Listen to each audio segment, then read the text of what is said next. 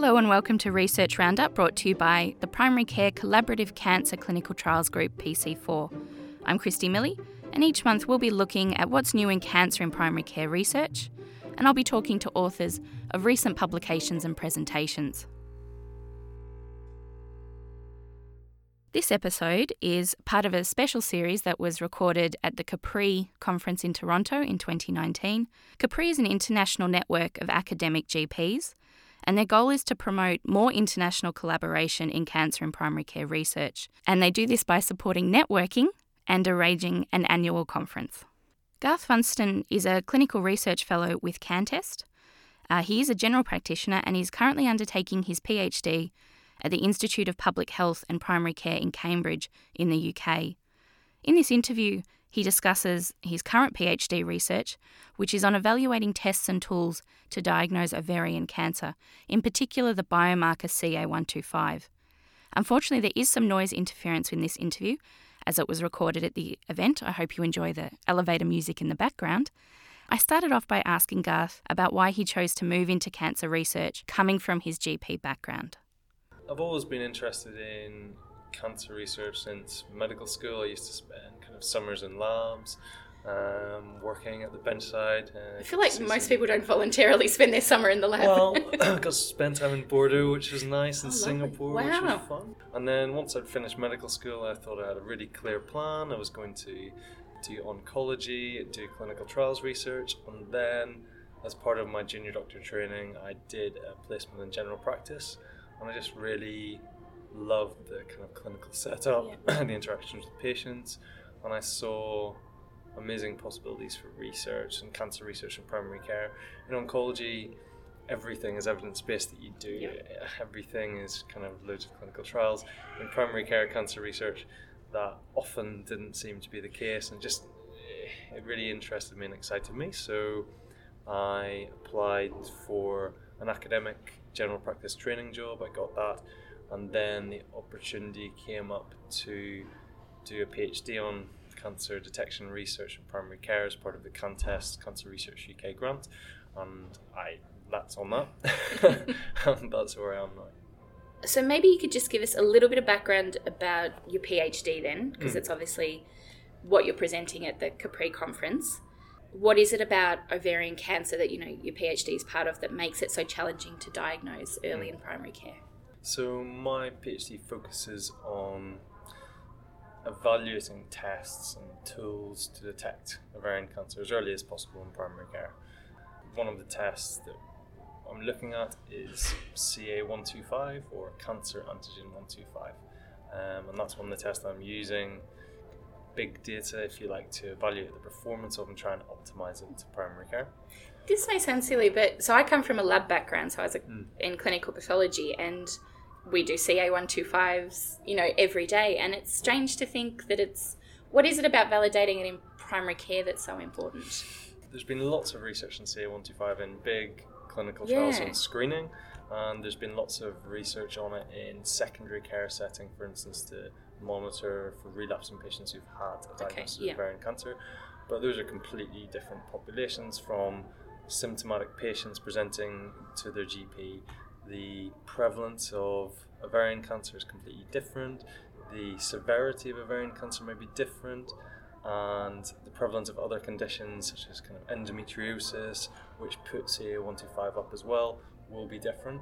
So the performance of CA125 may be de- very different from other settings. To really understand how well a test performs, I think you have to study it in the population you're going to use it in. I think, you know, me and all of my colleagues, you know, we do biomarkers every day mm. and we don't really think about the setting. We think once those papers are out there and here's this great biomarker, you go ahead and use it. But you don't actually validate it in the population that you want to be using it for. So I, I think that's true with a lot of the cancer tests we use that it's studied in one usually a high kind of prevalence population. Yeah. Oh, it works, so it must work everywhere, and that just isn't necessarily the case. It might be, but we need to study it and, and try and work that out. Going back to why is CA125, you know, mm. important in primary care, and why is it hard to diagnose ovarian cancer early in primary care? I think it's a combination of reasons that makes ovarian cancer difficult to diagnose. Firstly, it's not a common occurrence for a GP to see, see a case of ovarian cancer. If you look at the numbers, an average GP in the UK will see a case, a new case of ovarian cancer every five years. Yet, lots of the symptoms of ovarian cancer are pretty non-specific and pretty common. Not all of them, but many of them. So things like altered urinary frequency and urgency, altered bowel habit, persistent abdominal bloating. These are common in other conditions. So it's hard to pick out one cancer eh, from all these women presenting with these common common conditions. So it's it's about suspecting it first of all, and then trying to detect it. And we need simple approaches to investigate women with these symptoms for ovarian cancer. We can't certainly in an NHS based system we can't do more invasive investigations on all these patients. I don't think that would be appropriate. So, can you just give us a little bit more background on, I suppose, CA125 as a diagnostic marker?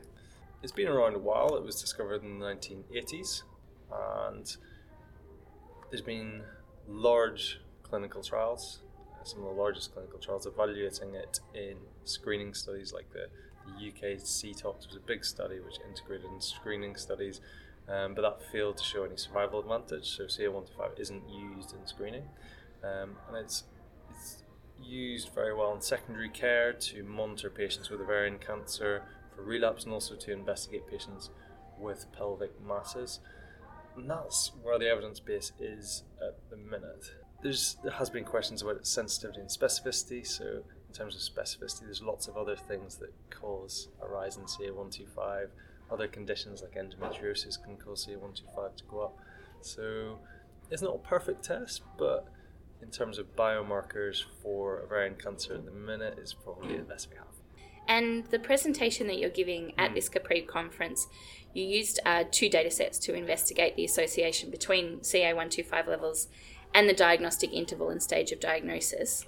Uh, I noticed that you used two data sets that I'm not familiar with, which were CPRD and NCRAS. Yeah, they're what, very catchy names. yeah. What What are these data sets? CPRD is the Clinical Practice Research Datalink, and it's it's a fantastic resource. It's basically uh, anonymized coded data from primary care consultations within the UK. So, as a GP sitting there, if I enter a code for a condition or a symptom that will be in this data set. It also contains all test results, which is really important for this research. And I think there are currently 7 million active patients in it. It's a really big, useful resource for research. NCRAS, which is the National Cancer Registration and Analysis Service. This is basically the data we're using from that is basically English cancer registry data. Okay. So it contains really detailed information on stage, morphology, and uh, they say that it uh, captures uh, close to 100% of, of, the cancers in England. That's the statistic yeah. that is out there. So. and what was the key finding from using these two data sets in your study? Mm. So this was the first of a series of studies to try and look at CA125 in primary care. And we're interested in, first of all, what proportion of patients who were diagnosed with ovarian cancer had a normal and abnormal CA125 test in the year before that diagnosis, and we wanted to look at diagnostic intervals for patients with normal and abnormal results and start to explore a bit about the stage distribution. We found that around a fifth of patients with ovarian cancer had a normal CA125 test in the year before diagnosis. The majority still had a raised CA125, but about a fifth had that normal test, and that the intervals, the time from having that test to diagnosis, was much longer in the patients with a normal test result. Uh, the median interval was 79 days in patients with a normal CA125 and 34 days in patients with an abnormal CA125. So there's a reasonably big difference there. Despite this, actually, we found that the majority of patients with those normal CA125 results were still diagnosed at an early stage. So we're looking into trying to understand that a bit more. I know that you're in the early stages then in yeah. your PhD, but what does this really mean for you? Where what are your next steps?